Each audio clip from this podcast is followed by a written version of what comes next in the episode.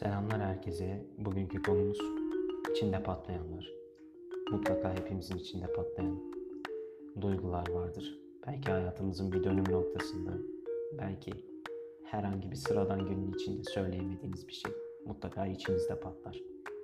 Eğer içinde patlayan duygular varsa söylemediklerin, anlatmadıkların, özlediklerin, kızdıkların bunların hepsi seni gelir bir bir bulur. Bu buluşma genelde rüyalarda olur. Karmaşık olur. Bir kişiden diğerine geçebilirsin. Ya da olaylar birbirinden bağımsızdır. Ama yine de arka arkaya zihninden gözlerinin önüne dökülür. Sonuçta yorulmuş ya da şaşırmış uyanabilirsin. Yeni bir gün, yeniden yapman gereken bir ton şey olur. Yine yatağa dönüp uyuyacağın gün sonuna kadar. Diş fırçalamaktan kahve içmeye, yiyip içip sıçmaya kadar bir dizi vücudunun senden beklediği yapman gereken aktiviteler vardır. Ve sonunda yine uyku. Düzenli gece uykusu. Kaç kişi düzenli uyuyor? Kaç kişi uyumadan önce telefonla hiç bakmıyor? Kaç kişi bağımlı olduğu şeyi bırakmak istediği halde bu bağımlılığa devam ediyor? Ya da şöyle sözler veriyor musun kendine mesela? Yatak odasına telefon girmeyecek. Ya da bugün bir saat kitap okuyacağım. Öyle bir dünyadayız ki doğadan uzak, internete bağımlı. Bir gün internette bir fotoğraf paylaşması, bir tweet atmazsa karnına ağrı girer. O günü hiç yaşanmamışsa yani kaç kişi var aramızda? Yüzlerce, binlerce, belki milyonlarca. Sence de bu büyük bir problem değil mi? Kaç kişi telefonun gerçek telefon olma özelliğini kullanıp bir arkadaşını arayıp sohbet ediyor? Yoksa bir WhatsApp mesajı ya da Instagram'dan komik bir videoyla mı arkadaşınla iletişime geçiyorsun? Aslında konuşmayı, karşılıklı sohbet etmeyi, dertleşmeyi ne kadar unuttuğunun farkında mısın? 10 yıl önce böyle miydi? Hayır. Daha çok tüketmek, daha az paylaşmak üzerine kurulu dünyada yapmamız gereken tek şey daha iyi bir kameraya sahip bir üst model telefona binlerce lira vermek mi? Herkesin fotoğrafçı, herkesin video düzenleyicisi, herkesin editör, herkesin hikaye anlatıcısı, herkesin her şey olduğu bir dünya yaratmak mı amaç? Evet hepimiz kurulu düzenin içinde birer küçücük insanız. Ama yaptıklarımız bırak geriye bırakacaklarımızı bizden sonraki geleceklere, çocuklara bırakacaklarımızı bunların hepsini bir kenara bırak. İçinde yaşarken bu dünya, bugün yaptıklarımız bizim kendi kişisel tarihimizi oluşturan her şeyden ne kadar insanız, ne kadar iyi şeyler yaptık. Kendimiz için, onun bunun için değil. İstediğimiz şeyleri yapabiliyor muyuz? İstediğimiz şeyler gerçekten değerli mi? Ya da soruyu şöyle soralım. Değer verdiğimiz ve elde etmek istediğimiz şeyler neler? Sağlıklı olmak, tam ve bütün bir vücuda sahip olmak, bizden başka dünyayı paylaştığımız güzelim hayvanlara iyi davranmak mı? Düşünsene sokakta başıboş yaşamak zorunda olan bir canlının bir günlüğüne bile olsa karnını doyurmuşsun.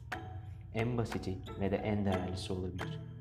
Yoksa tek derdin son model bir telefon almak. Elinde tuttuğun bilmem ne marka telefonla övülmek ve daha büyük, daha değerli bir insan olduğunu düşünmek. Yani itiraf et kendine. Utanma, çekinme. İstiyorsan istiyorsundur. Ama hiç düşündün mü onu almak yerine neler yapabileceğini? Atıyorum bütçen 5000 lira. Bununla bir telefon almak yerine kendine neler katabileceğini düşündün mü? Bir kursa gidebileceğini, bir yabancı dili öğrenebileceğini, online trilyon tane değerli bilgiye ulaşabileceğini, küçük ama değerli şeyler yapıp başkalarını mutlu edip aynı zamanda epey de bir huzura kavuşabileceğini. Örnekler çok. Sana dirsek çürüttüğüm, yıllarca okuduğum ve kafa patlattığım bölümden, iktisattan bir örnek vereyim. Şu cümle eğer hiç duymadıysan aklının bir köşesinde bulunsun. İhtiyaçlar sınırlıdır, istekler sonsuzdur. Bir şeyi almayı karar vermeden önce bunun bir istek mi yoksa bir ihtiyaç mı olduğunu kendi içinde analiz edersen doğru, daha doğru kararlar veren bir tüketici olursun. Sonuçta hepimiz tüketiciyiz. Azınlığımız kendisi üretiyor, kendisi tüketiyor. Belki bir bağ bahçe evin içinde yaşıyor. Teknolojiden epeyce uzak. Doğayla iç içe kendine yeterli ve mutlu. Şu hikayeyi mutlaka bir yerlerde duymuşsundur. Aklımda kaldığı haliyle kısaca anlatayım. Hani bir iş adamı balık tutan bir adamla karşılaşıyor. Diyor ya biraz daha balık tut. Sonra onları satabilirsin. Adam soruyor peki ya sonra? Sonra kendine bir tekne alabilirsin. Daha çok balık tutup daha çok satabilirsin. Peki ya sonra? Kendine bir ev alabilirsin, araba alabilirsin, çok fazla para kazanabilirsin. Ve emekli olduğunda küçük bir kasabaya taşınıp zevk için balık tutup keyif yapabilirsin. Adam da diyor ki ben zaten şu anda bu hayatı yaşıyorum. Zaten şu an keyif yapıyorum. Hikaye burada bitiyor. Yani demek istediğim ne için çabalıyorsunuz? Daha fazlası. Hep daha fazlası için mi? Yoksa şu anda yaşadığımız hayattan keyif almayı mı seçiyorsunuz? Elinizde her ne varsa. Daha kelimesi tehlikelidir. Daha çok sevmek, daha çok almak, daha çok harcamak. Her şeyin dahası zararlıdır. Şimdi diyeceksin ki rüyadan buraya nasıl geldi? Her rüyanın bence bir sebebi var. Yaptıklarımız ve yapamadıklarımız, isteklerimiz ve ihtiyaçlarımız, hayallerimiz ve hedeflerimiz. Hepsi bizi oluşturan bütünün bir parçası. Bu yüzden niyetlerinize, isteklerinize her zaman dikkat edin ve gereken değeri vermekten çekinmeyin.